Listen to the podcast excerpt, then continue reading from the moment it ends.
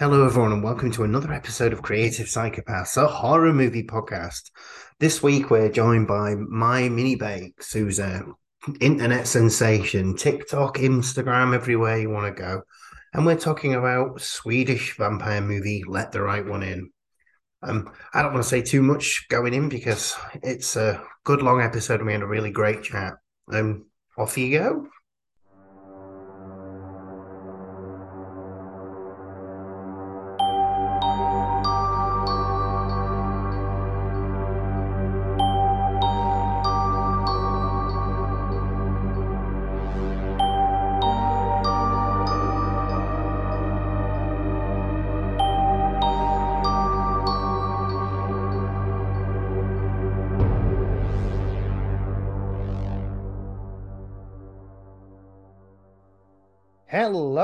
Welcome to Creative Psychopaths, a horror movie podcast, a weekly horror movie podcast, no less.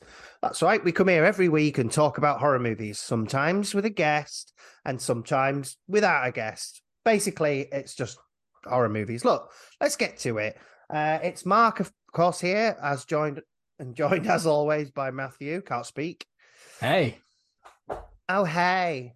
Oh, that's a, that's a I was, new one. I was trying hey. to do Swedish, but it's just Ah, hey, so it don't really work. No, and I made it. I don't know why I made it. You made Um, it fabulous. I did, and I, I am, of course, fabulous. And talking of fabulous, this week we have a fabulous guest uh, who is, of course, a fantastic. Uh, well, are you happy to be known as a TikTok sensation? I mean, we'll we'll hold off on the sensation, but yeah, TikTok I am known in superstar. TikTok. Uh, you can find her on TikTok at My Mini Bakes, but for us, she's just Mini, and uh, we're going to be doing horror movies. So forget tiny food for for, for now, and we'll talk about tiny horror movies. Yeah, maybe we will, maybe we won't. Can we have a tiny horror movie? Hereditary has that little house in it. That's true. Hereditary does, and there's Puppet Master. That's got those tiny sort of puppet guys. And I don't know. Elton John sang about a tiny dancer. So uh, And he's scary on himself, so yeah. Yeah, well, he's he's got them nice glasses sometimes. Anyway, let's get into it. I've I've, I've gone off I've gone off track. So uh, we always start with a would you rather question to try and get us in the mood for podcasting. hmm Um, so what I've got for you is my own would you rather, which is I'm going to set this would you rather in the real world, right? So it'll be down to your own beliefs. Now, would you rather use a Ouija board in a graveyard or own a supposedly haunted doll? Oh my goodness. I mean, they're both bad for bad reasons.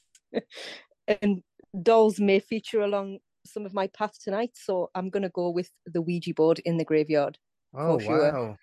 Wow. because the doll i mean when you see dolls in your house anyway you always especially since toy story but way before that i used to think my toys would come out at night anyway. Uh don't know why don't ask me but if if if there's some kind of creepy doll then yeah forget it.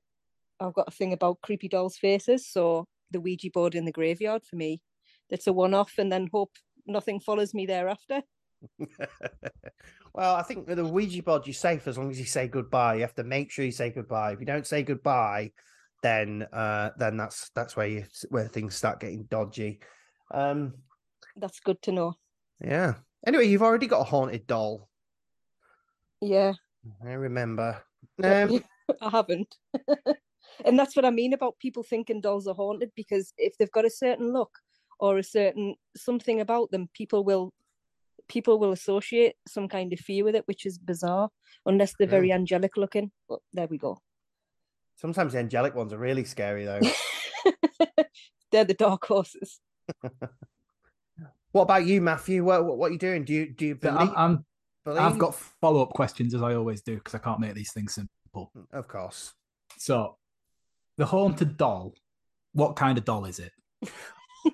is it is it haunted. Annabelle or is it Krusty the Clown with the the switch in the back? Well, I, I, it's supposedly haunted. It's set in a real world, so it's whether you believe it to be haunted or not. In most cases, it's usually one with a you know, like a sort of stuffed body and a little porcelain face as a general rule. Yeah, exciting. That's what I'm thinking. Because I, like, I don't go in for the supernatural, like as a rule. So if it's like just one of those creepy looking dolls, I don't want one of them in my house. You know, I, I like to maintain a certain decor. so if it's a nice doll, though, you know, like a fun one, then yeah, let it in. But also, what's the weather like in the graveyard? Well, I, I, I'll do, I, do I need that. to uh, bring a coat? You know, can I do I- it on a nice summer's day? I'm gonna let you decide. I'm, I'm not. I'm not making it Halloween. You just have. You have to do it at night time. How's that? I think. Did I say that? Okay, Make it. right. Well, Make it nighttime. Make it a, a lovely summer's night if you must. Take a couple of Budweisers with you if you like Budweiser. I don't know. Um, and a slice of watermelon. I don't know what's going on now. You missed the spirit. Actually, trick no, there, though, I- didn't you? You missed the spirits trick. get get rid of the watermelon completely. That's taking it all out. Oh, I can't stand that stuff. Well, whatever you Right, want I- to take with you. Some sort of. well, you I'm take going some to take spirits and you see some spirits. I'm going to take my lovely other half because she uh, very much enjoys graveyards. She finds them very interesting, and I think that we we could make a day of it.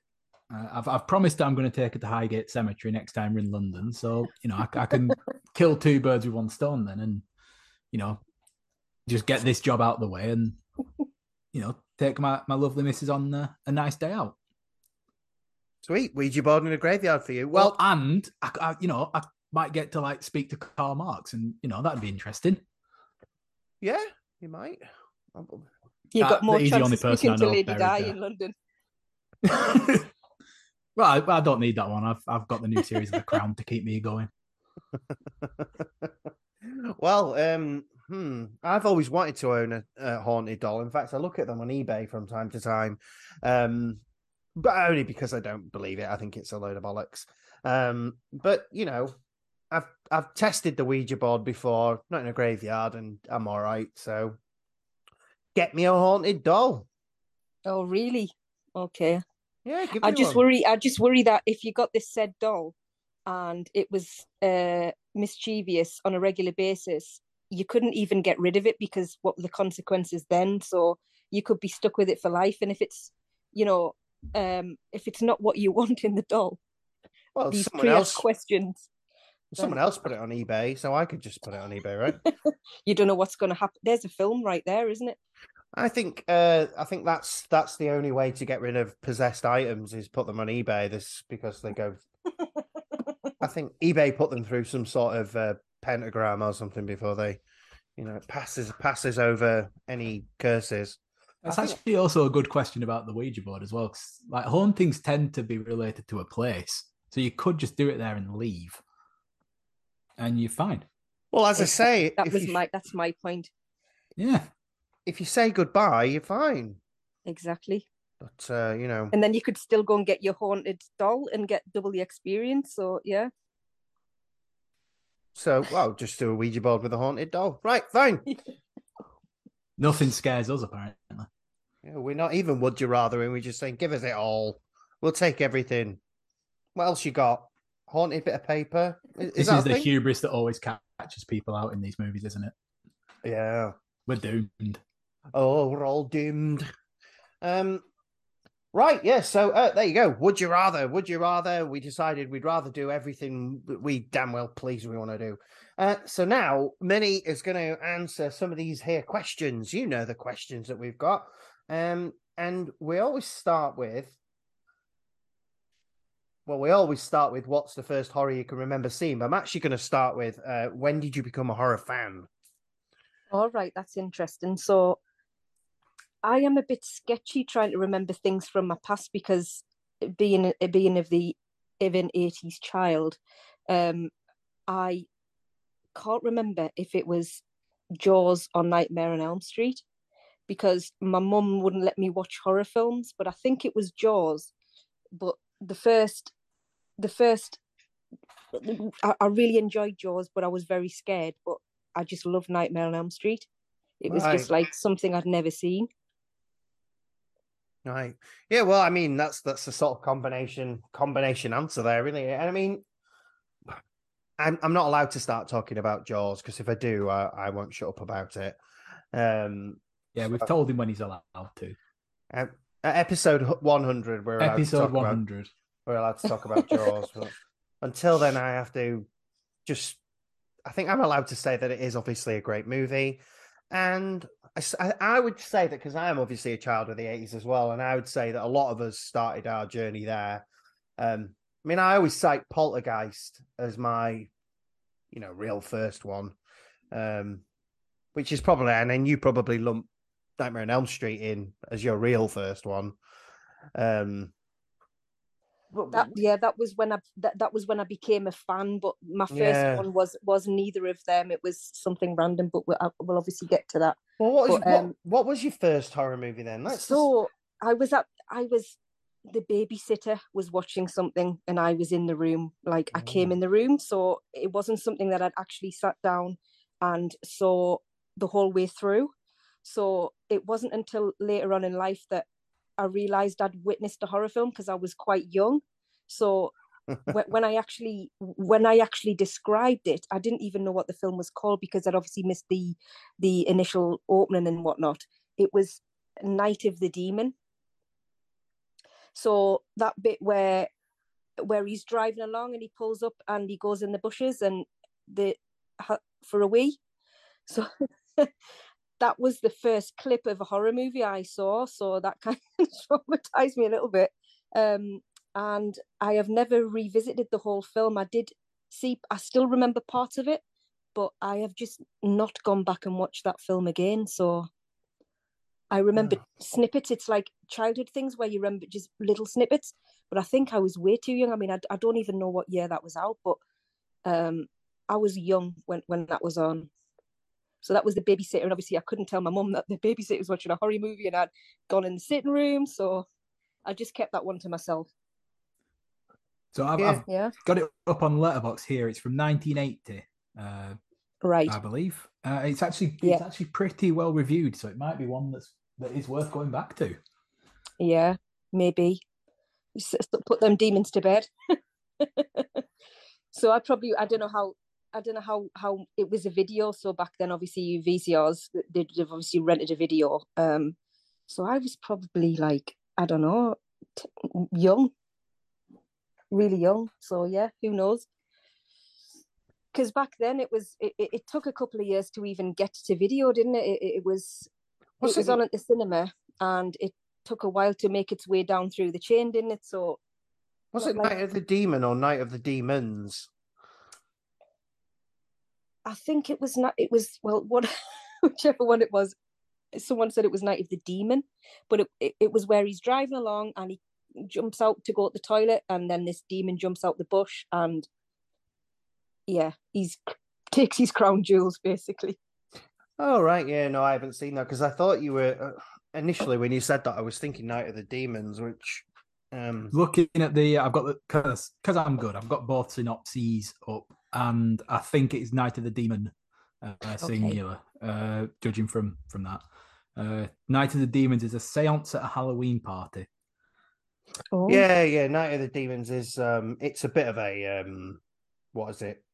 Slightly higher reviewed is is Demons. So I'm gonna watch both of them at some point, probably.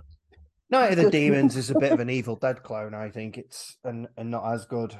Um but a lot of people think it's great. I know one of the people I, I watch on YouTube, that's their favorite one. Anyway, I've I've I've, I've gone off. So I, I, I mean, I don't know if I'll remember all of it. I, I'll remember a few scenes, um, but we'll see. I'll see if it jogs my memory. It'll be interesting to see, actually. Yeah, well, we'll definitely have to add it to the list uh, for sure. Uh, it it looks it looks weird. Yep, let's watch that. That sounds like fun. Um, right, so the next question along is what is the scariest horror movie? Okay, so I had to stretch myself for this one. I had to really think hard because obviously, when you start watching horrors, they have a different spin.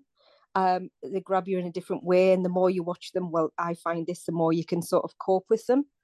But Mhm. something, um, so like Amityville Horror, again, I grew up with things like that, and Evil Dead.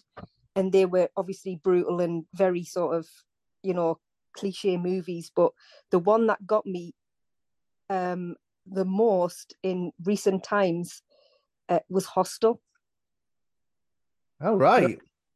because I'm a bit of a I'm a bit of a Tarantino fan as it is. Obviously, he he didn't write it; it was Eli Roth. But um, just the thought, just the whole. I mean, I, I was I literally I rewatched it again before we've had this chat, and still it does the same thing to me. It's it's the whole like being taken somewhere and you can't escape. So it's like, yeah, it, it absolutely terrified me again when I watched it the other day. And I watched it at eleven o'clock in eleven o'clock, and I was scared at lunchtime. it's weird because I do find the older films that you go back on, they're not as scary as as they were, but Hostel is just it, it frightens the life out of me. So yeah, we've got silence on that one. Uh, no, uh, no, sorry. Um, Well, I you was- weren't expecting that, were you? What were you thinking? no, of? I think I, I- I think that's what it was. You caught me. You caught me off guard with Hostel because um, Yeah, I think I, I'd say the same as well. I can, but I, I but I can see why people find it scary because um, there's there's a lot going on in that movie. It's sort of over. It's it's violence, um, but some of it's some of it sits in that realistic violence that I don't like. yeah, and that's Um, what that's what scares me. You see, is realistic violence because the fact is, is that that is very believable, and I'm actually scared to go to go there because I think I affiliate that area with with, with that with what went on. You know, so it's like it didn't really happen there, but you could believe it. It could. Yeah, apparently as well i did read that they, they did actually uh where was it was it bratislavia i can't remember where exactly it was but they actually went mad about the film because it put the, it did put them in a bad spin at the time so yeah it, it just it, it really frightens me because have, have you seen death proof with tarantino i do feel like he played a hand in the, in the making of hostel although he's he- i think he he produced it or something but it just feels like a it feels like a really macabre Tarantino film at the same time. Yeah, the, the two of them are, are pals, aren't they? They do Yeah, they are. sort of collaborate to Yeah. quite a bit. So that's I've thrown a spanner in the works, haven't I? Uh, no, I, I- I don't think you have. I have. think I need, yeah, I need to go back and watch it. I You think. do so. need to go back and watch it. Honestly, it's it's it's oh, it's grim. I think I uh I had it on uh during my my video shop days when I, when I used to work there. So I mean there were never any customers, so you could generally concentrate on the film pretty well, but uh you were still watching it at work in the afternoon, so it's uh yeah, it's probably one that I do need to go back to because it, yeah, it it didn't really leave all that that much of a mark on me other than this. It's you know gory and violent. Yeah. But I think I know what you're talking about. I think the scares are sort of the scary part is mainly around the fact that um, you know, they go away on this holiday and then end up at this awful place. Yeah. Um yeah, so it is uh, and and by the time the violence get comes around, you know, it's obviously pretty bad, but yeah.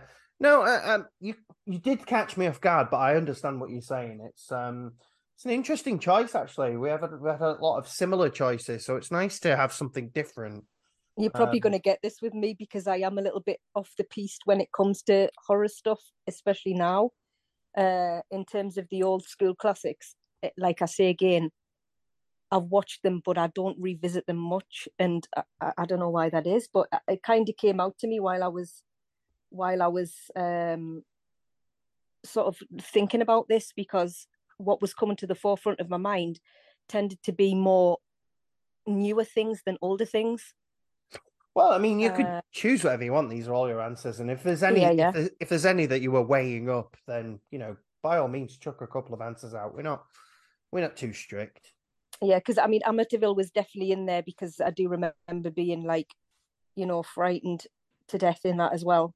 Uh, and again, it, it was sort of stuck in the house again, you know, like, you know, they had to keep going back there and they, they, they were living in the house and, you know, but the hostel for me was just, yeah, Mm. it just did something to me. I can't describe it.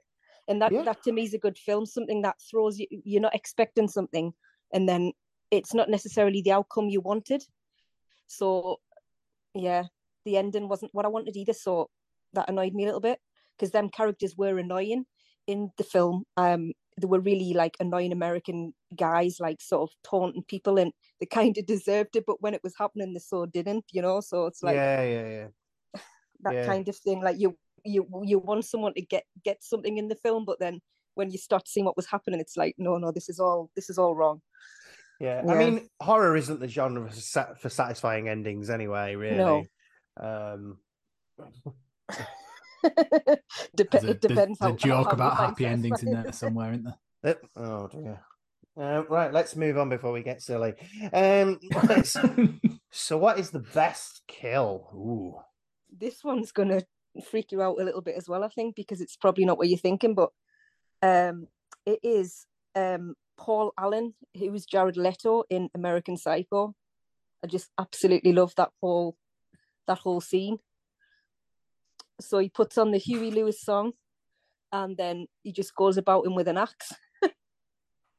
yeah, Uh, Jared And I just Leto does that. have a good history of getting killed in great, very satisfying ways. like Panic Room is another one where he just gets just shot right in the face, and Oh, he does. But, but for me, that, I just killed. loved it. But I loved the way he just he was chatting away. He put his he's put his mac on, and then you know Jared Leto didn't have a clue. And again, I don't know if it's I, I find it satisfying that like certain types of people get offed or whatever. But um, it was, and then he lit a cigar, and, and the song was like, "You don't have." I think it's "You Don't Have to Be Square" by Huey Lewis, and it's like he's just sat there, and it was just yeah, I just thought it was good. I, I personally, I think that's a bloody good choice for it, for one. Yeah, yeah, really it's a it's a fantastic scene. That Yeah. well done. You've chose good answer. That's a good answer. That we, I might add that to the right answer pile. Nice, Uh, nice. not just because it's Jared Leto. For the record, it's also very good. Yeah, Just if it was a different, more likable actor, let's say. But oh, I don't mind Leto. Mind to be fair. I didn't like him in this. I didn't like his role in this film. So Oh no. I suppose we'll just have to move past that. Uh, right. What next? What's next? Standout effects. Oh, lovely. right, this is where I'm going to bother you as well because I'm not majorly um, standout effects. So, uh, and I think this is going back to the whole like like cliched sort of in your face horrors. But the one I do remember again from being young, which freaked me out, was the thing. Yeah, well, yeah. I mean, that's in the right answer pile. So Yeah, that that's that's an all reliable for us, isn't it? That one we we like hearing the thing. so We- as much I, I and I appreciate the effort and the time that goes into special effects, but for me, uh, for me, it's not a standout thing for a horror film for me. But but I do have memories of the thing, and you know, thinking it, it- when you see it now, it still it still looks decent. yeah, it still looks still looks amazing. Yeah, Yeah. Um, I That's the what we keep going back to about the practical effects, isn't it? It's just when they're real, they they don't age this you know the same Yeah. way.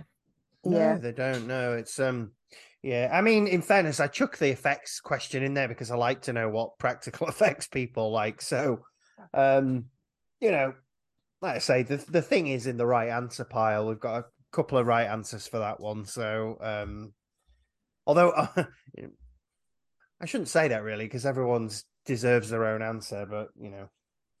I think we caveat the uh, I think we caveat the right answer Yeah. uh, idea enough. Yeah, I, I don't know what's going on. My brain's going weird. Um, uh, Mine went a long time ago, so you know I'm with you on that one. yeah. Uh, let's see. A, a movie that needs a sequel, or movies that need to stop making sequels. right. So, Or if I- you've got an answer for both, go mental. Mad. well, I mean, crazy. again with the cliche films like you know Final Destination, like went on and on, so went on and on. Um, but I would like to see a, a second a, a part two to Midsommar because I absolutely loved Midsommar, um, and I'd like to see something else from that. Yeah. Yeah, that'd be interesting. Um, I'm not sure what they do.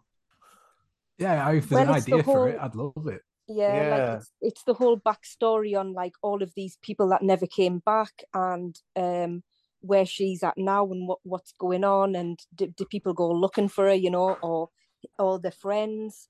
Like uh, that was such a great film. I just I, I didn't want it to end, so I'd like to see what they could take take with it next.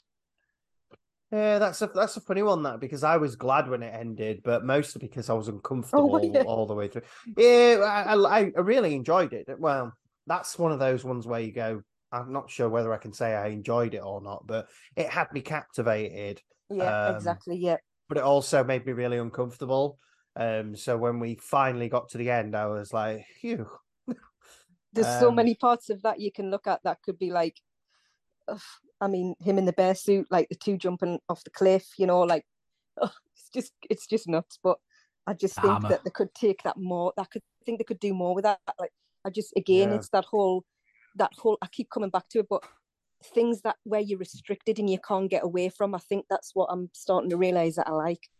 Yeah, yeah. I don't know what it, it was. I don't know why, but for me, it was the constant daylight that was putting me off.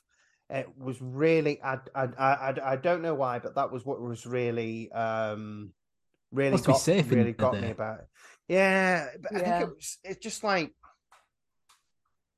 I don't know, like if it had been set over one day, it wouldn't have bothered me, would it? But because it was like, it feels like it's dragged out, but you never really get any nighttime. It, it, it, it's tiring. It feels happy as well, doesn't it? It looks happy. Yep. Mm-hmm. And then it just all goes horrifically wrong. Yeah, it's under your skin, isn't it? It's a, it's it's it's a hell of a movie. It's a hell of a movie. Oh, we'll get I'd like to, see it because I just find it's a new sort of new wave of movie. And and I just I would like to see them explore it a little bit more and where they could go with it because it, it did definitely grip me. yeah, it'd be interesting to see. And I'd watch Florence Pugh in anything really. She's yeah, that first scene though where she's on the phone, I mean that that is insane. I love that scene, but yeah, she's so good. yeah, she's very good in that. Yeah. Um. Ooh, lovely. Midsummer, can't beat it. Or Midsummer. What what is it? Is it Midsummer or Midsummer? I don't know. I said midsummer, didn't I? I, I, don't- I don't did- actually know how to pronounce You it. did, you did, but it probably is Midsummer. Anyway, You can um, feel some Scandi vibe coming on, can't you? Here with me. Well, I, I was just going to say, with with regards to Swedish accents, let's just get it out of the way now. I'm not very good at them either, so We That's could put it gonna on be the- Google Translate and see what that coughs up, but you know. I think that's probably going to be the least offensive Swedish translation that we're going to get this episode because there are a few coming up. I'm not Okay. looking forward to these. oh dear. Um. Right. So, what is your favorite franchise? So straight off, like when I when I first watched Saw, I felt like there hadn't been a, a, a switch in in in films for a while. So Saw was something different, and again, it's that I think it's that feeling of entrapment. But um, I just really liked the whole sort of everything about it. Um, and I and I didn't mind the sequels to be honest. Um, and they could have kept on going for me as, as as mad as that sounds but i just really again they're all in the room and you know one's going to get out and it's just the, you know they're messing about with their heads i just i just really loved it and again it gripped me it got me you know on the edge of my seat and i couldn't stop watching it so Yeah. with, with curled toes I don't think you have to worry about that one stopping because they're definitely making another one. Um. So, um, that's just going to keep running and running. I think. Um. Although God knows how they come up with all these trap ideas and stuff. I mean, I've said many times that Saw's just not for me. I like the first two, and then I just can't be bothered with it. Um, but obviously, each to their own. Um, it's come up a few times, hasn't it, Matthew? It has, yeah. Uh, it, I don't know. It still carries just. On the whole, I feel the same as you, Mark. But it it does carry that that weight of the first film that I can't I Yeah. can't be too hostile to it because that that first film is so brilliant. It was so formative for me as well that I just, yeah, it still got a soft spot, Yeah, yeah. even though It Spiral. just, it just, it, I felt something different when I watched that film compared to because I think at the time before that came out, everything was just sort of plateaued, and that was just something a little fresh. Because when you think about horror and and how you how you do different formats and you know diff- different ways of doing it, it, it- kind of it takes a lot to sort of open your eye to something new. I find now because it's almost like it's all been done before, but so didn't give me that feeling when I watched it. Yeah, I, I, So- I totally agree with you. That first movie's amazing, um, and it does all the things that you that you said. And I think the reason that I don't like them, in fact, is because that first one's got a great twist, and the second one's, you know, not so bad. But after that, I feel like they felt like they had to have a massive twist, But- yeah. but it just became either them, me feeling like they were just trying to show me how clever they were, um, you know, and it, it's a twist on top of twist on top of twist, and it's like, uh, I'm not bothered anymore. I, I get what you mean, and, and I might have said it earlier when I was talking about what, what what goes on and on and on, and I mentioned so, and it does go on and on and on, but I don't know. I just I just enjoy the format, the the sort of game thing. I don't know. I don't know. It's almost like another episode of um, what's he called, Crystal Maze, but not for the faint-hearted, as it were. yeah, perhaps. I think if you got a crystal at the end of it, I might go back. Um, Would you go in there for a crystal though? That's a uh, maybe, yeah, as long as I can get out. Um, Yeah. Going off on a tangent, actually, a slight tangent. I started watching Dead Silence this week, which is um, was James Wan and Leigh Whannell, who obviously did Saw. Um, I haven't finished watching it, but it was it's so far much better than I expected. Um, so Interesting. You'll have to message me that one because I can't. I can't remember. I'll not remember it after we spoke. I will. I'll definitely do that. Yeah. Uh, right. So, what is the worst horror you've seen? All right, so this is quite a recent one because I mean, we can look at things like zombie flesh eaters, which years ago was really scary, but then Mm. on revisiting, it's almost humorous. it's like it, there's nothing scary about it when I rewatched it, like several years later. It's almost comical. Um, but I watched a film a couple of years ago called Brahms. Have you seen it, the doll one? And this Yeah. is going back to that doll thing. So I thought that was horrendous. That get that doll that lived in the house, and then that nanny went. Uh, uh, no, Oh, the, the boy. I think it's called yes, the boy. yeah. yes, the boy. The, yeah. the um, it, the, he's called Brahms, isn't it? But yeah, the boy. So I- I just thought that was horrendous. Yeah, I, well, I've heard the second one's bad. Um, I think I did see the first. You, I- do you know what? Yeah, I think you're right. The first one's not that good either.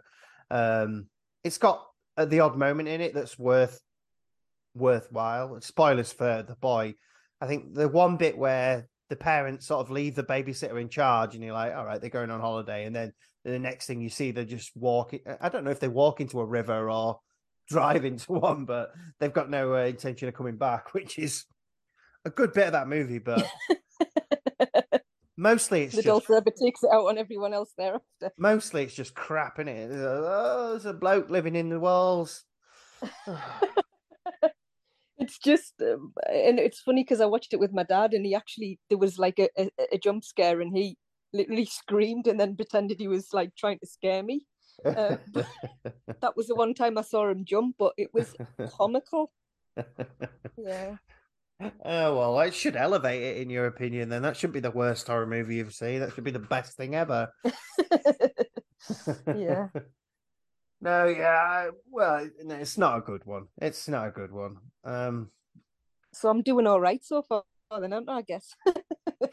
all the questions are, are yours to answer anyway. Every one of them's been good. So, uh, well, we'll see actually. Because what is your favorite horror movie? So my favorite horror movie, again, it was a tough one because I do have a, a burning love for The Shining, but it is uh, Let the Right One In. Ah, Funny you should say that.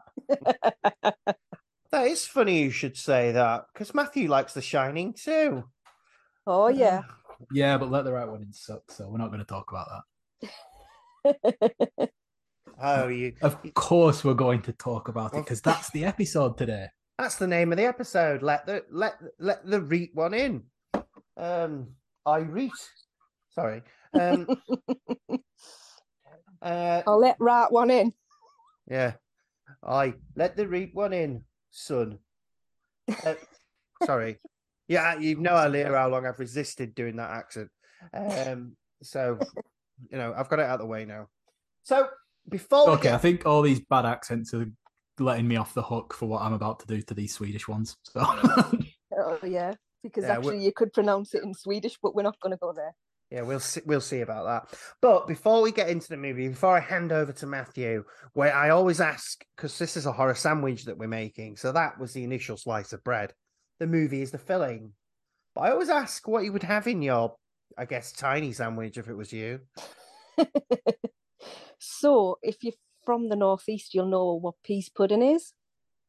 Anyway, Yeah. peas pudding is like a it's like boiled lentils with like ham shank until it's a paste. So a ham and peas pudding sandwich on a stottie is That's- my sandwich. that's proper northeast, isn't it? That Oh, aye. Yeah, it is. And if, yeah. if there was even no pull the peas pudding, which- out. if there was no peas pudding, which there might not be, because people who I didn't realize that unless you came out of the northeast, pe- people don't know what peas pudding is. It's a huge thing in the northeast. Anyway, it would be a, a beef, uh, tomato, onion, egg, and mayonnaise with a little bit of cucumber and some salt. I can't wait to ruin that sandwich later. All right. Um, you know, I'm just going to put blood in it. I've, I've got, I've got, I've got no, no imagination at all. I will absolutely try my best. Uh, although blood would be appropriate this time. Anyway, I'm going to hand over to Matthew this time because he's gonna, he's gonna uh, lead us in our let the right one in chat. Um, so off you go. Yeah, so let's do it then. So let the right one in, or Låt den rätte komma in from 2008 is a Swedish film directed by Tomas Alfredson. Uh, probably the most interesting thing about the cast actually is that it was written by John Ajvide Lindqvist, who wrote the novel as well. So he, he adapted his own work for the screenplay. Oh, So I don't know. Some writers get quite touchy about it. Some want to be really hands-on, and I'd say I guess this guy did.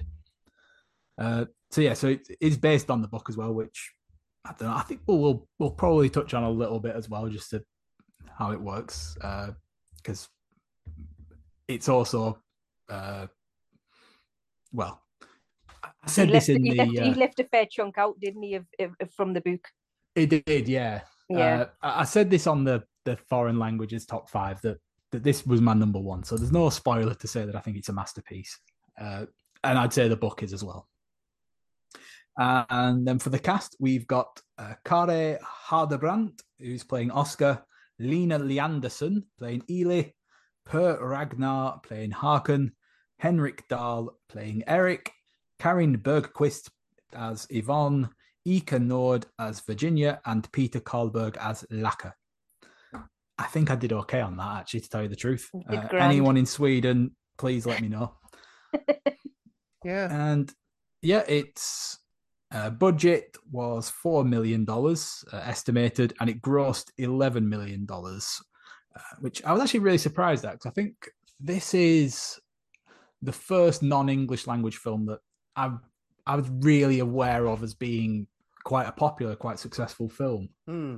Uh, so I thought it would have actually had a, a much higher gross than that, but it certainly got great word of mouth and great reviews critically. So Yeah. You might get to this in a bit, um, but I thought it was interesting that um, the separate casting for Ellie's voice, or is it? Uh, uh, is it Ellie? That's right, isn't it? uh, Eli, I, E- I go for. Eli, sorry, yeah. The Yeah. because I've, I've written Elif Ceylan was uh, uh, e- Eli's voice. Um, Yeah. So as far as I'm aware, the director uh, wanted an an older sounding voice, so that uh, say because she's she's a vampire who's been alive for hundreds of years, that she would sound sort of otherworldly.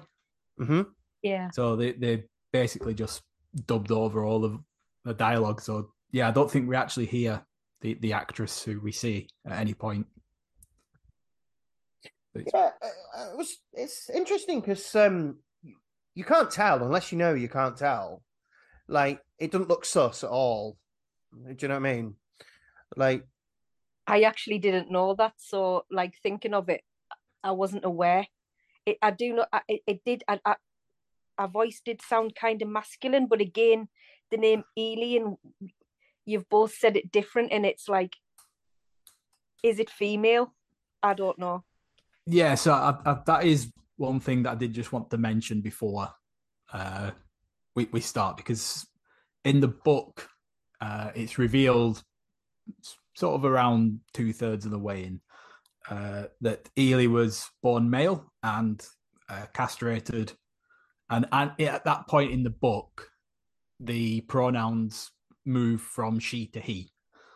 Uh, oh, interesting. I have heard that described as being transphobic, and the portrayal. I, I don't quite see it myself, but I, I don't think that's really for me to say because I'm a cis male. So if I'm going to be using she for the whole yeah uh, discussion here because the film doesn't really make any mention of it bef- aside from one one small scene.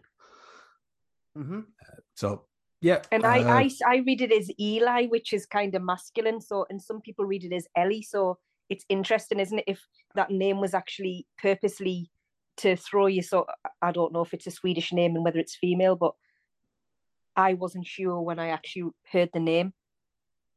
Yeah, I I do think it is. Uh, well, in the stage show, they they mention very briefly uh, to cover this track that uh, her name was Elias when ah okay uh, originally is what she says, and so I guess it's that that plays on that unisex sort of name, right? Yeah, uh, but right, I'd say that we've got uh, we've got that out of the way. Uh, if anyone does say want to to reach out and talk to that, I, I, am all ears. I'm interested in in hearing what people have to say. So yeah, please please do mention it. Uh, but yeah, let's get into the film then. Okay. So uh, it is set in Vällingby, which is a, a suburb of Stockholm. So that in winter really does just make this whole film feel super cold all the time, it doesn't it? Yeah, yeah. Yeah. It really sets the tone. Like that that's what I loved about it. That tone and the darkness. Yeah, I mean the, the whole thing's covered in snow. Everyone's breath is just spewing out of them all the time as they're talking.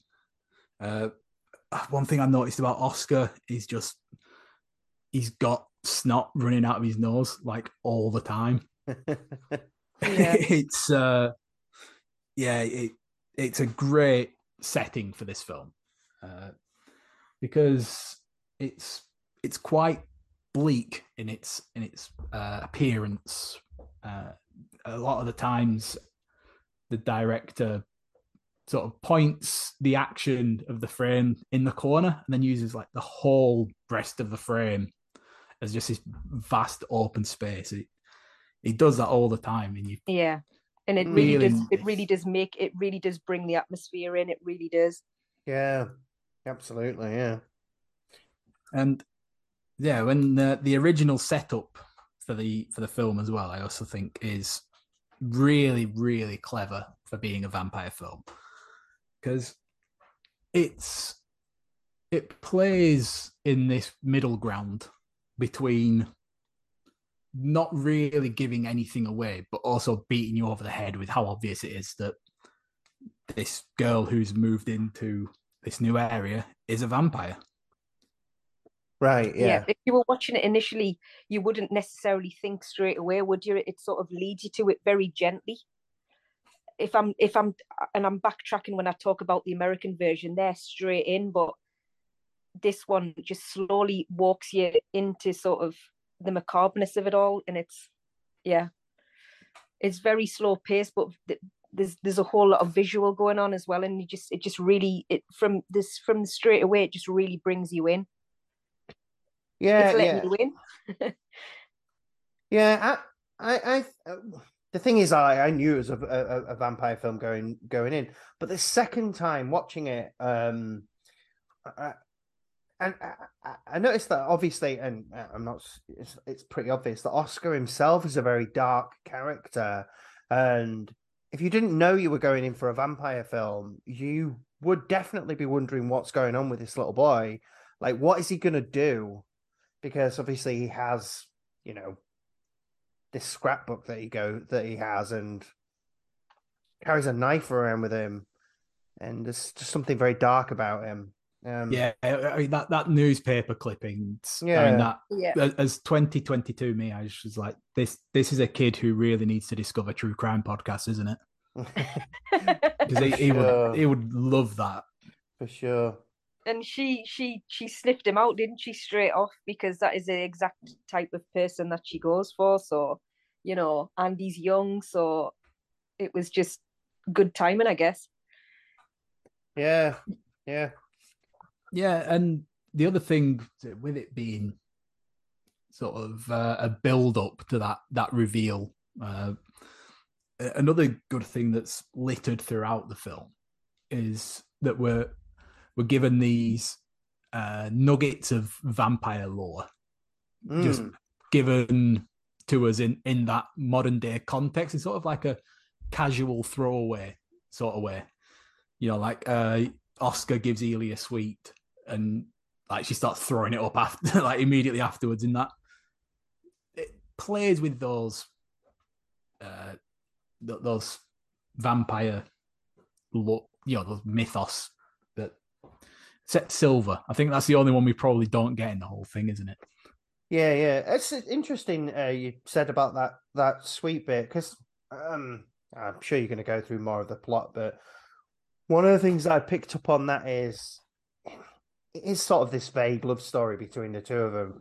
But at that moment, he cares for her, but it's awkward as well. You know, like as it should be. Um, it's very interesting. I've got a question actually that I wanted to ask you because I didn't get a chance to look it up. When is this supposed to be set? uh, so this is set in the 1980s i couldn't tell you the Yeah, exact year it feels very 80s to me. Yeah. Yeah. So it's where where and when it's set is when uh Lindqvist, the writer, it's where he grew up and when he was growing up. Oh, So it's- right. Very personal in in that regard to him. Right. Look, So can I just chime in on the sweet thing quickly as well? Because what I, what I took from that was, you know, um, she didn't want to do it. Like initially, she the first thing she said to him was, "We can't be friends," and then the friendship evolved, and then and then it was like, "I can't eat the sweet," but she ate it. So she's almost telling him she can't do something, but sh- she's doing it all the same to make him feel like he's wanted by somebody because th- that to me is what he his character he's he's sort of an outcast isn't he so she sort of makes him feel like she, she's telling him she can't do something and, and it's almost like she's lu- is she luring him into that so like oh i don't i'm not going to do it but i'll do it for you because of her hidden agenda if you know what i mean right. So I, I'm I'm going to uh, to use that then as just to flip around how I'd, I'd planned to do this because I think you've you've given a, a nice uh,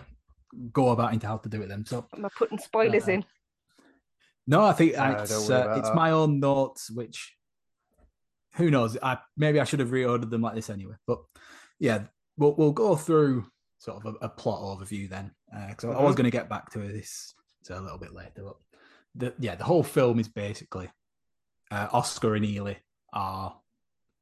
Uh, the the film starts when when th those two really meet, and so we see Oscar is is a bullied young child, and Eli is the mysterious girl who's moved in next door.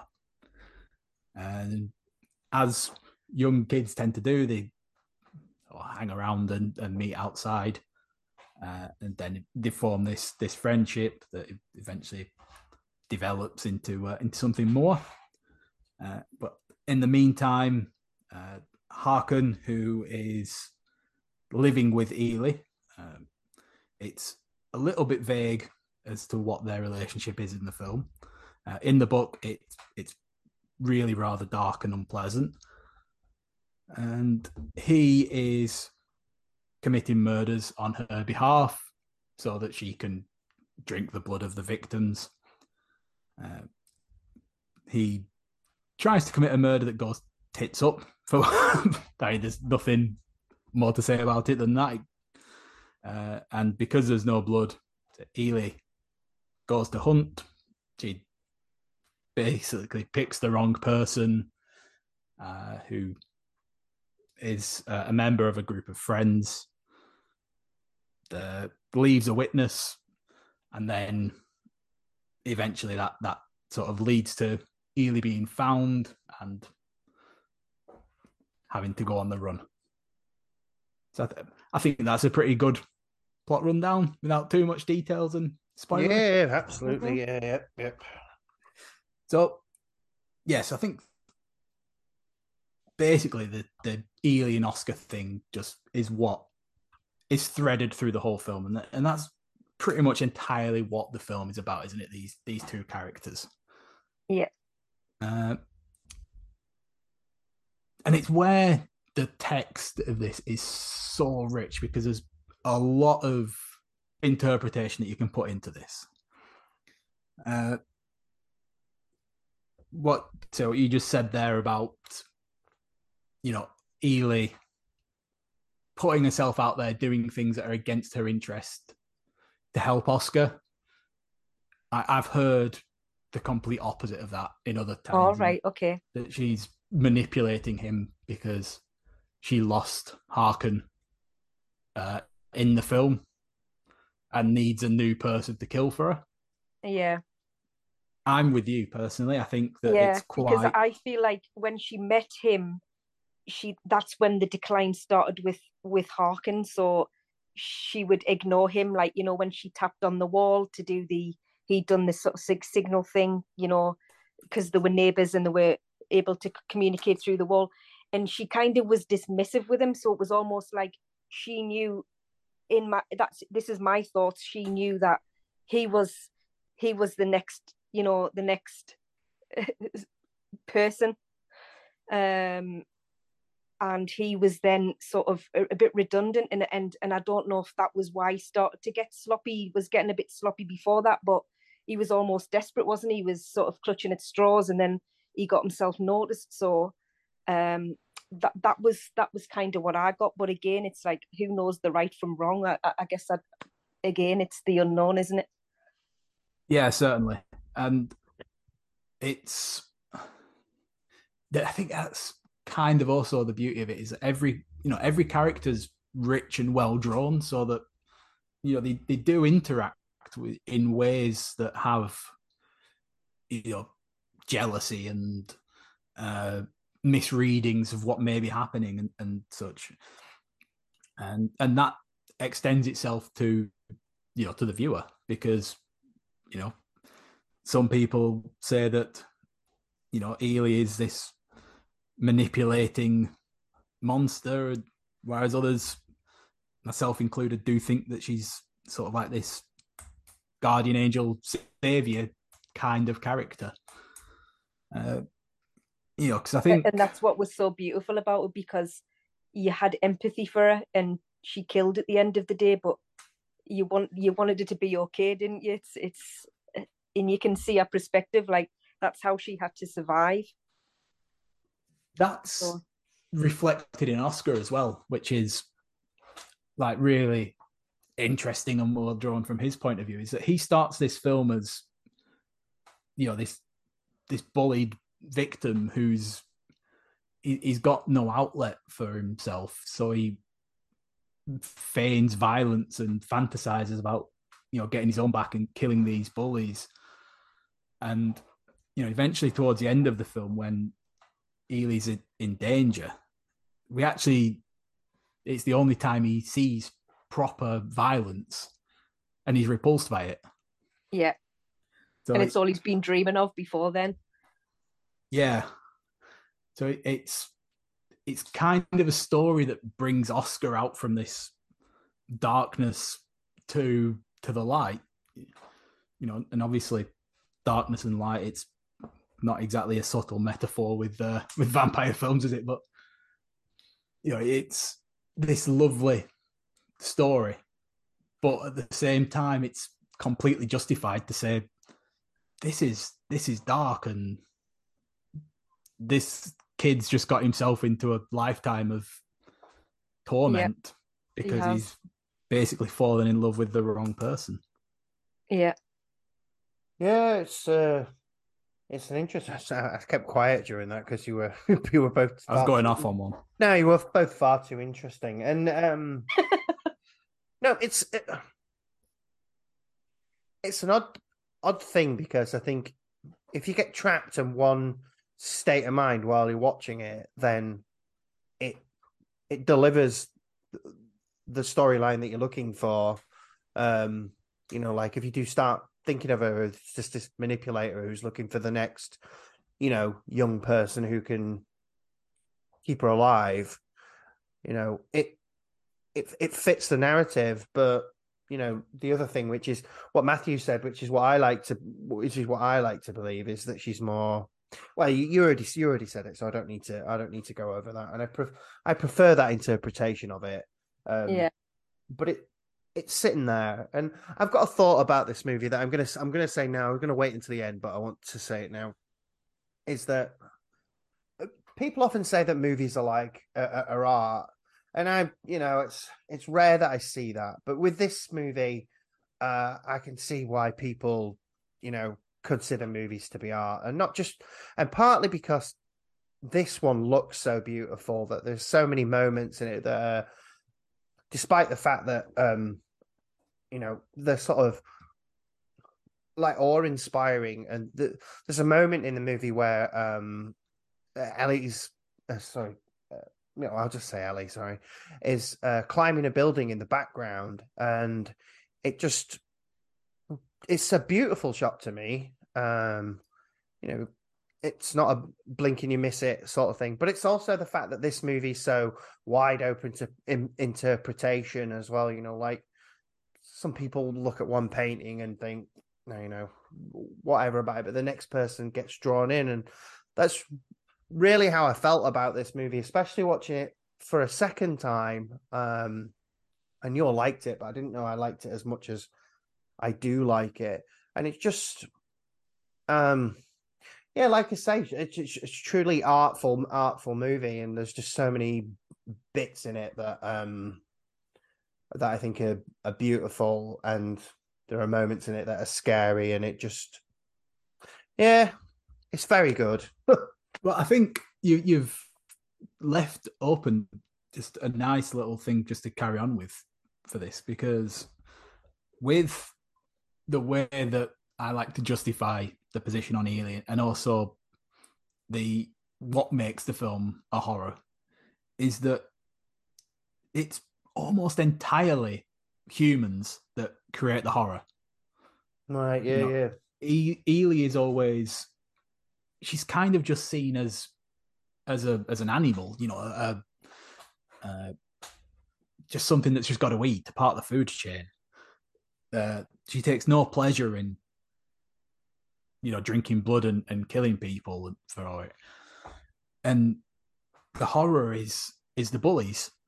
You know, it's it's Oscar's bullies that that are scaring, and I'm thankfully, you know, it's not something that really resonates with me, but I'm sure for a lot of people, those bullying scenes are triggering. They're they're intense and Mm. very uncomfortable to watch. Just you know, for someone who wasn't re- bullied, you know, I I can't stand to look at them at times.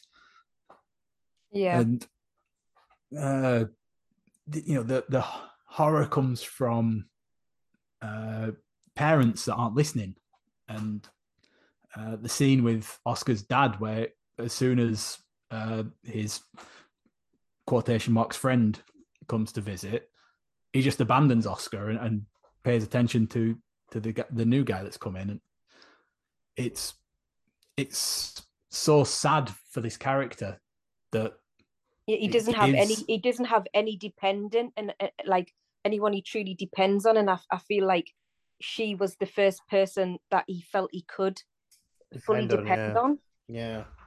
uh, and, And- it just goes to show the length that somebody might might go to if in in that situation you know you just you you don't know what sends someone down a specific path but you know the, the makings were all there for him if he's not to do this um for her be a, a slave a slave or a master to her then where would he have ended up down the line it's hard to know i guess isn't it Yeah, And- very true. That's also the the other thing is that the endings does have some ambiguity to it. Is like, is he going to be that? Is she self sufficient in that she do, he won't be doing that for her? He'll, he'll just be watching from the sidelines, so to speak. and I think that that test in the bathroom where you know she was in the bath and um, he stepped up, didn't he, when when the guy was lurching on her, and um, I forgot his name. Is it? It's not Locke, is it? It's I can't remember Uh, his name, but Lacke. yeah, wh- when he was lurching on her, then he he sort of stepped in. He, he didn't, and again, that to me was another test. You know, like I don't know. Again, it's that it's that whole I'm not sure where she's coming from because I also see it that she doesn't personally like killing, which is why she has somebody who does it for her. Because when she actually does jump on um, the girlfriend, she and and she draws the blood, she's really upset about it, and that to me says that she doesn't want to do it herself, and she needs someone to bring it for her because even though she's you know however old she is, there's still a twelve year old in there. Mhm. and she needs someone to do the work for her and she can't bear to do it herself. So i also took that from that scene where she did seem you know she was slamming her hands down and sort of almost crying over her um and you don't see a lot of emotion from her either so um yeah that that, that, that to me said that that's what she needs that person for that's what i took from it anyway Yeah. Yeah. No, I think this is is something that we could be talking about for uh, yeah for a very long time, couldn't we? At this rate. Yeah. Uh, Well, the only thing that I thought was worth bringing up is that um, the character of Virginia, who you're talking about, the the girlfriend Yeah. who who gets bitten, um, but she's not killed, so she ultimately becomes a vampire. Um, but she's aware she becomes a vampire, and for for me, she makes the choice to not not be in that life, or you know, she obviously decides that something's going on, so um she chooses to just die in the flames um which is by the way a fantastic effect really I, I was just going to say well that done. and Eli as an old lady as well. yes uh, yes while she's drinking. Both of those, uh, when I was doing the standout effects question myself, both of those could, should have been uh, factored into my thinking.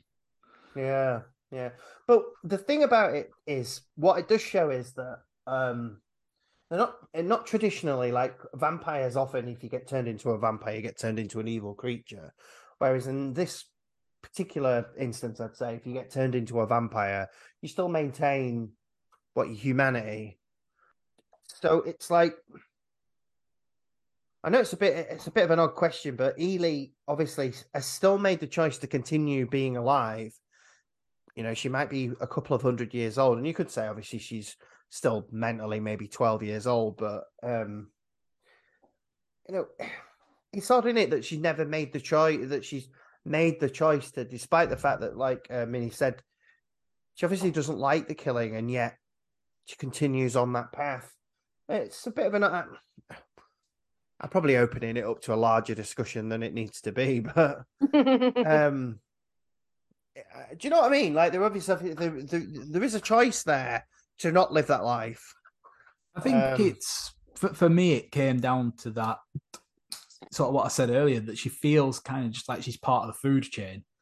You know, it's kind of like telling her to not do it is like telling a lion not to hunt, sort of thing. it's like Yeah. us saying that we're not going to eat meat be- to vegetarians you know it's like you know people we eat meat to survive like we don't need just meat but but we do eat it and it's like you know Yeah, Matthew. I don't know. It's it's a, it's a way of it's a way of living, isn't it? You're not going to just say, you know what, I'm going to expire now because uh, I can't eat meat anymore. That that is just her way of of going about her daily needs, isn't it? I guess.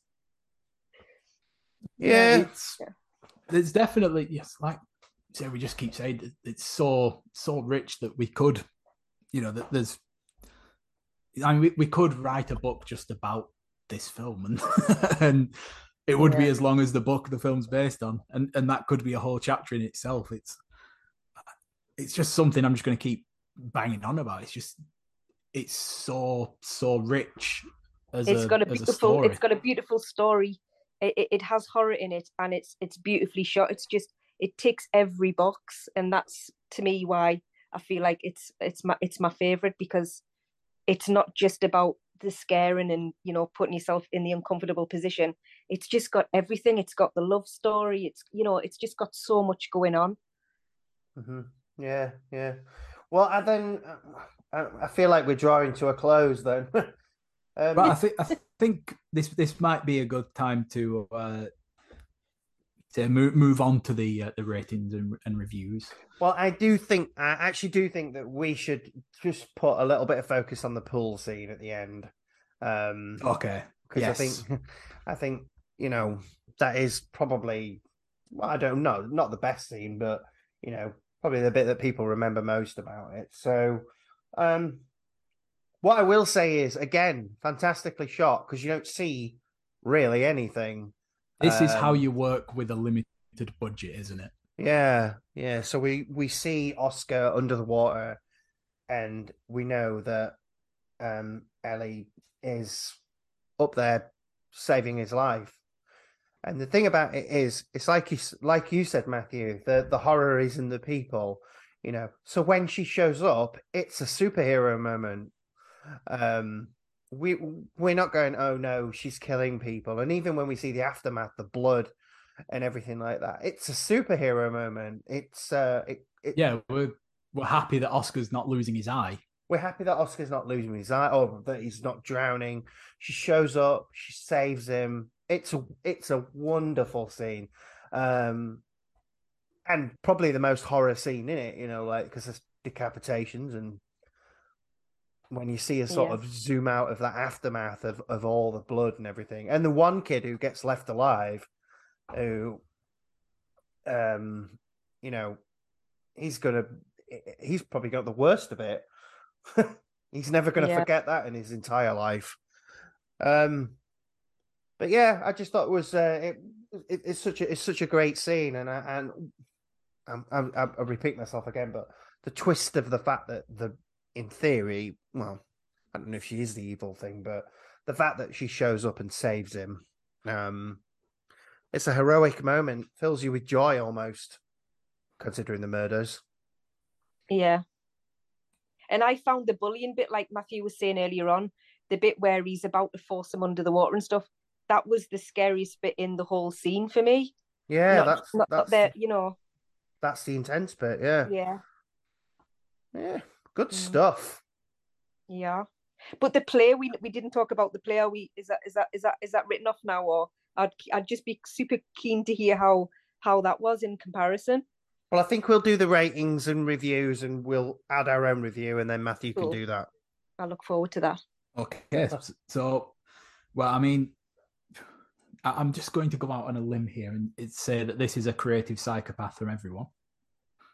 Yeah, the the most creative of psychopaths. If if it was a star review, it would be five. Well, uh, so that that jives with Rotten Tomatoes because this film has a 98% critic score and a 90% audience score, so it's it's pretty much tip top there.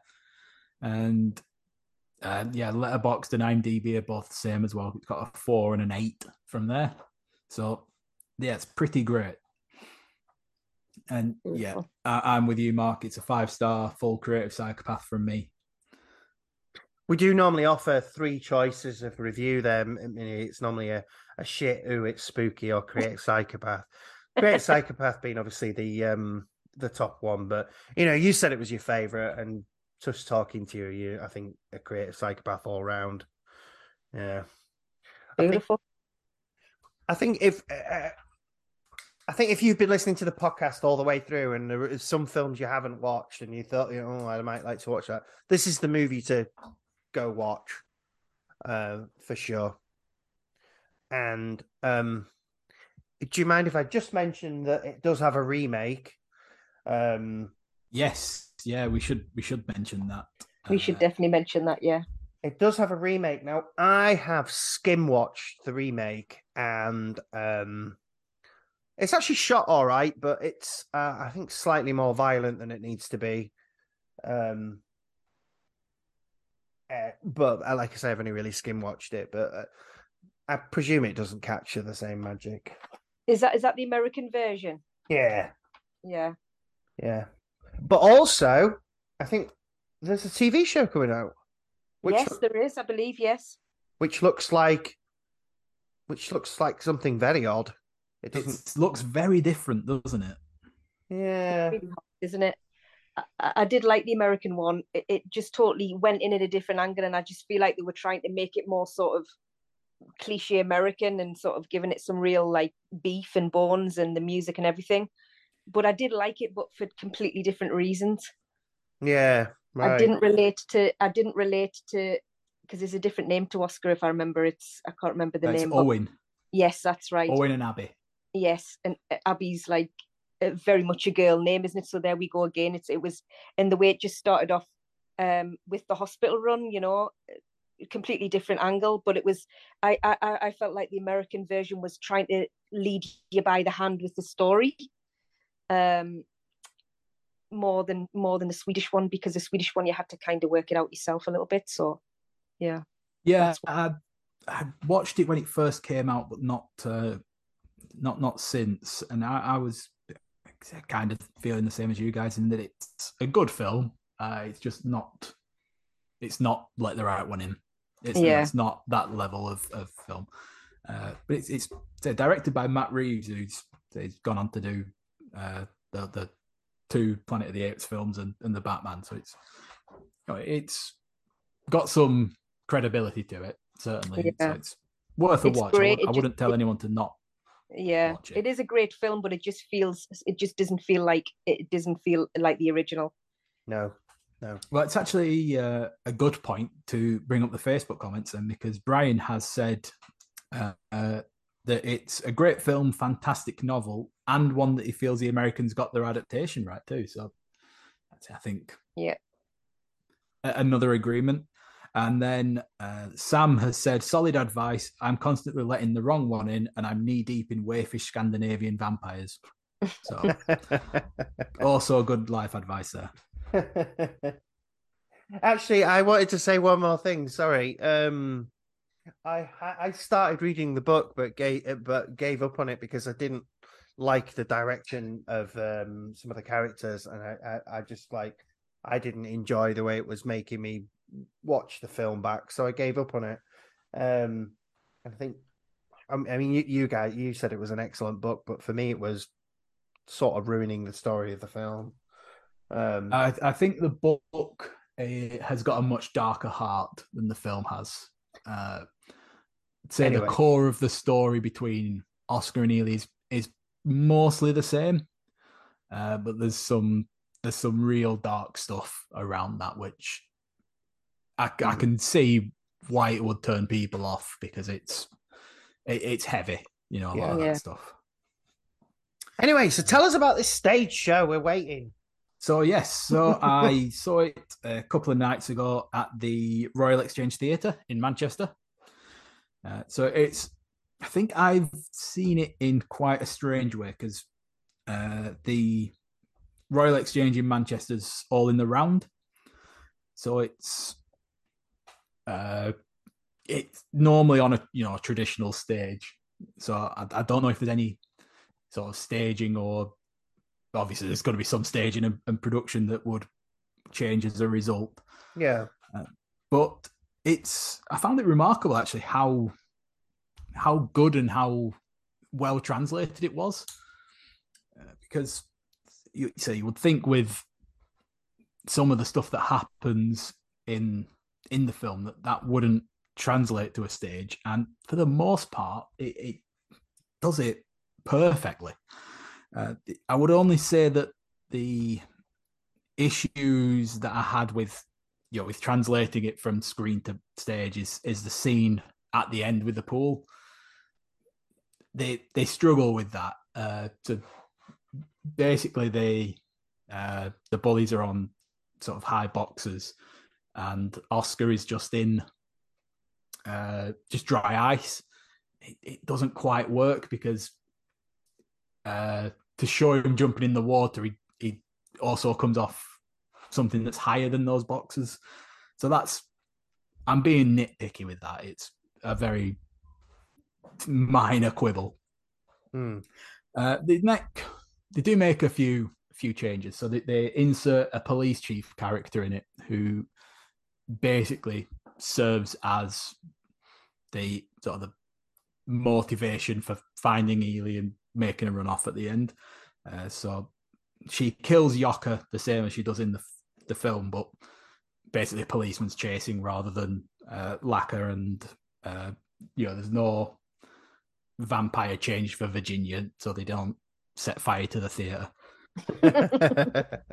and I, I, think, like the book as well, uh, also not like the book in the book, it's, it's plainly stated, but it's made more clear that Håkan is a paedophile uh, in the the stage show. Uh, nothing that, that is is uncomfortable to watch or you know or uh, I, I, wanted to say unpleasant, but of course it's unpleasant. The bloke's a paedophile, but you know nothing that uh, is onerous to sit through, and you know nothing that makes you queasy or squeamish or anything. Right. Uh, so I think it is it, it's suitable for people that uh, you know may be affected more than the average person for that. Uh, they the standout scene though I'm going to mention is is right at the beginning of the, the play, and it sets it off on a great note. So in the film and the, the book, it starts with uh, with the murder, uh, where the person is gassed and then strung up in the trees and has the throat cut, and they do the whole thing, and it's it's really visceral and it grabs you, it gets your hooks in straight away. Uh, it's you know we can all we all know how they're going to do it because it's your know, blood packs and what have you, but it's very very affecting and yeah, I would give it a very strong review for the whole thing. Uh, the, the cast was very good. Uh, sound design, uh, yeah, great. Uh, recommend you if you get the chance to that you should definitely watch it. Sounds good. Sounds amazing. They, I, uh, am I right in thinking that all the characters are played by adults? They are, yeah, yeah. But uh, but that's not jarring at all. No, I mean the uh, certainly the the fella who played Oscar did did a really good job of, of playing young. Right. Uh, I would say he, he appeared to be in, you know, around the early early twenties. Uh, I'd say Eli was was around the same as well. Good stuff. Good stuff. Oh, I should. I feel like I should see it now. I feel like I really want to see it. Uh, I wonder how long it's on for. Uh, it's on until the nineteenth of November. Uh, tickets from ten pounds. Another week, then, isn't it? Well, another nine days. Ten pounds. That's not bad. Yeah, and, and to be completely honest as well, I, I would probably say that you don't have to worry about where you sit either, because like I say, you know, it's in the round, and it's you're not many rows back. It's sort of three levels to the theatre, and each level has sort of five or so rows. So I, don't think there's anywhere that uh, you would get a bad seat. So even if you do pay the you know quote unquote cheap seats, you're still going to get a good view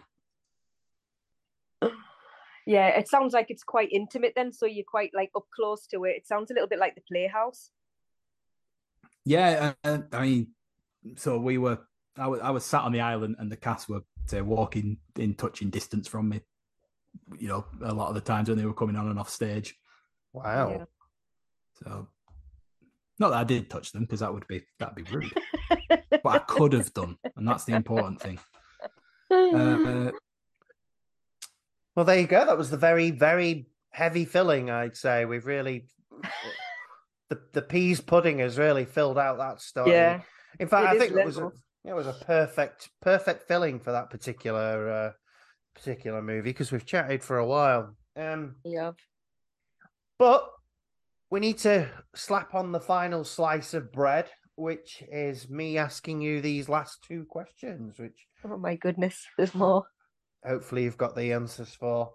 So, what is a scary moment from a non-horror movie that you remember? So again, uh, I'm not. I'm gonna just be really quick because I'll go around the houses uh, as I have been. But um, a couple. Um, I did love, you know, Parasite. Obviously, that's a newer film. Just the whole like being scared, like when they were hiding and the things that went on in the house. But There's that one very particular shot in Parasite, isn't there? That's terrifying.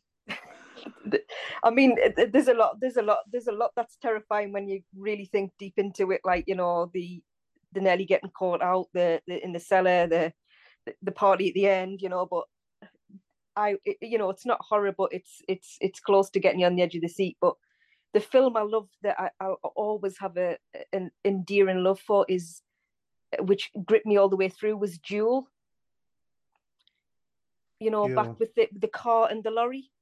Yeah, the Yeah. Uh, uh, the the early Spielberg. He, he's, Yeah. he, Yeah. he did a number on you, didn't he? Got you with Jaws as well. Yes, he did actually. That that's probably why he was he was raging back then, wasn't he? But just that that whole you know cat and mouse, and you know he'd get away, then he'd come back, and it's just sort of it's gripping. Yeah, Duel, Um, Duel's a great yeah. movie. yeah, it's it's great, and there's no talking. There's very little dialogue, so again, it's the vi- it's it's the visual Mm. uh, and the feeling of sort of you're trying to get away from something and you can't. But yeah, Duel. Yeah, I must admit that Parasite passed me by. Um, Oh, I, I My heard, goodness, in my top five. I've heard that it's Yeah. great. It just, um, I don't know. I guess it's just, I just, It's insane. I just never wanted to watch it, and it's just one of those ones where I'm like, oh, do I want to watch this? No. I went three times to the cinema. That's how much I loved that film. Yeah, it was it was insane.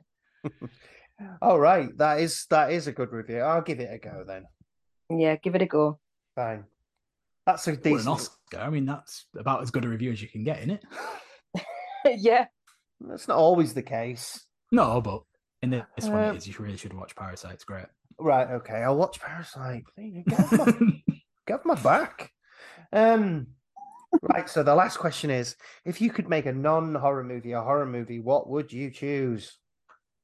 so I just chose a random slapstick thing for this one because I- I've had real trouble. But I hate all these uh, sort of documentary films to do with famous people. So it would be Spice Girls the movie, Murder on the Murder on the Tour Bus, and they'd literally be getting popped off one at a time. That's a good show. I would. I'd love to see that movie. yeah, That would be amazing. I think a lot of people would. That okay, but I do would have one follow up question though. Who is the last Spice Girl standing? Who's the final girl out of those? I mean, Posh is going to get it hard and fast first for me, but uh, I think I, I think Sporty would go last, I knew just because she's say agile, that. I guess. Yeah. The scary Spice is the one who tried to fight the killer and Yeah, and get taken out. yeah, Surely, I mean- Baby is the logical final. yes, girl. baby's the, the stereotypical final girl, isn't she? Yeah, she's definitely the logical final girl. Um, So I'm just just thinking about it. but I've We've- watched the shit out of that movie. Well, ba- baby's the one that you just you just so wanted to, to to be the one that lives, but then like penultimate, she gets she gets it hard in the face. Do you know what I mean? Like, and that, and that crushes you because you wanted her to be the one that makes it, but she doesn't. So none of them do. Spoiler. That's a hell of a sound bite. That baby gets it hard in the face. Um, I'm, I'm just trying to think though that you know, say if you've seen Cabin in the Woods, at the the end of it. So I mean, spoilers if you haven't seen it. They, they say that all the slasher films that the people that die have to fit in that certain mold, don't they? They say like the That's true. athlete and uh, the slut. Uh, yeah, so trying- they're all there, aren't they? I'm just trying to think what the other three are. I mean, is it the case that the Spice Girls fall into those those tropes themselves? Yeah, I guess so. I suppose they do. Not that I'm calling any of the Spice Girls sluts, but Geri. oh yeah, I forgot about Geri. She she wasn't even in my mind. Yeah. Yeah, yeah, no, old Ginger's got to go as well. Kill them all. yeah, I'd watch the shit out of that movie. Well done. That's a good effort. yeah, I'm, I'm calling that as the best one we've had. I think. yeah, I It's agree. the Slice Girls. Even Oh. better. Well done. Yeah. That's it could little- also it could also have a part two in a in a running sequel where what the One Direction. So it just goes right down the line, and we just wipe them all out one film at a time. But yeah, there we go. Oh, the Slice Girls.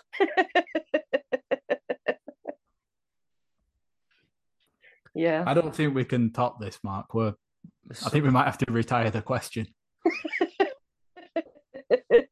I want to make the movie. I'm sat here now, like, how the hell can we get the Spice Girls to sign up to that? Right, I'll Yeah. tweet at Mel C. Yeah, you do that. If we Uh, promise her she'll live at the end, she might do it. you could do it as a docu film, so like you we actually you actually go and taunt them, and you get real footage of them scared. Are we actually going to kill them? No, no, we're not. No, but we're no. just going to sort of, you know, we're going to sort of give them give them the plot, and then they're going to be like, "Yep, we're all over that. We're going to sign up."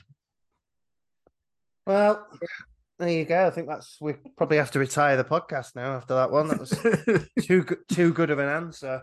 Um, right. Well, wonderful. Do you know what? I'm going to do a first because that was such a good answer. I'm not going to ruin your sandwich.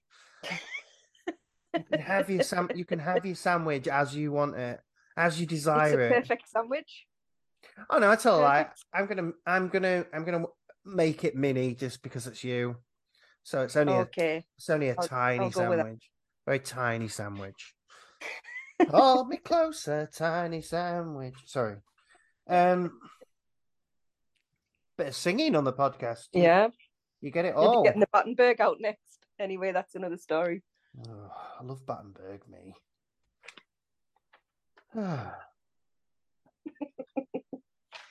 I went off on a Battenberg dream there. Yeah. Well, there you go. We're going to be dreaming about Spice Girls, Batten, Battenberg, and some kind of gore tonight. Nah, well, I'll probably end up watching a horror movie later. I've got to finish watching. What's that movie, my Matthew? You know the one. Parasite. No. Ghostwatch. Oh, oh, right. If is on the, the cards, then yeah, don't let anyone get in the way of that. Yes, I'm definitely going to have to give that a go because apparently it's been getting a lot of um, like, well, not a lot of press, but I've I've seen it pop up a few times lately that people have been watching it and going, "Oh yeah, that's actually quite scary," considering it's got Michael Parkinson in it. Yeah, we'll have to come and uh, we'll have to come and talk about it later. Tell us all about your ghost. Um, sorry. Right. let's go. Right. Let's finish this off. Right. So lovely. Um, uh, so you can you can. Do you want to plug yourself, Mini, or will I do it for Oh, you? you don't need to plug me. We just need to. We need to get this get this out for you guys. Well, we'll do it anyway. Um, you can Yeah, my find book's coming out next week. you can There no find book. my mini bakes on TikTok. Um, you near, you're very close to three million, I think, and also on Instagram. Uh, if you like seeing food that's small and um, great content, then th- that's the place to go. Um, yeah, it, that's good, right? That'll do you. Yeah, thank you very much. Yeah, my mini bakes. And so, what do we need to say? Right, social medias, join them. Uh, please join the Facebook group because honestly, I, I would love for more of you to get involved in the conversations. Um, there's still the horror quiz. So far, only two people have given their answers. Um, and I'm only gonna. There's no point in me saying this because I'll have already closed it.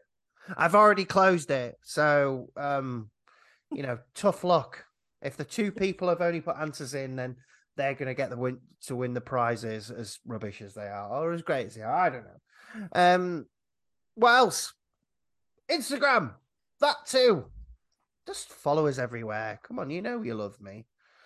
Um, and Matthew, you love Matthew too. Yeah, I am also on Instagram. Yeah, go love him as well. Love us all. I've just joined the Facebook page, guys. I'm forgive me, I hadn't joined it. I'm very bad on Facebook, but I'm in. No, you have. It's, it's just popped up. You have a new member. Thank- thank Good you question. Mark. Is why are you on Facebook when we're recording the podcast? Oh, I like to see what's going on in the world. I've always got my phone in my hand. I can't. I'm. I, I, I'm like a Black Mirror. You know. I'm like a Black Mirror episode. Um, my life is a phone. Right. Let's get out of here. Let's call it a day. Right. Bye, everyone. Nice, nice, guys. Bye. Nice to meet you. Toodles. Bye. Bye.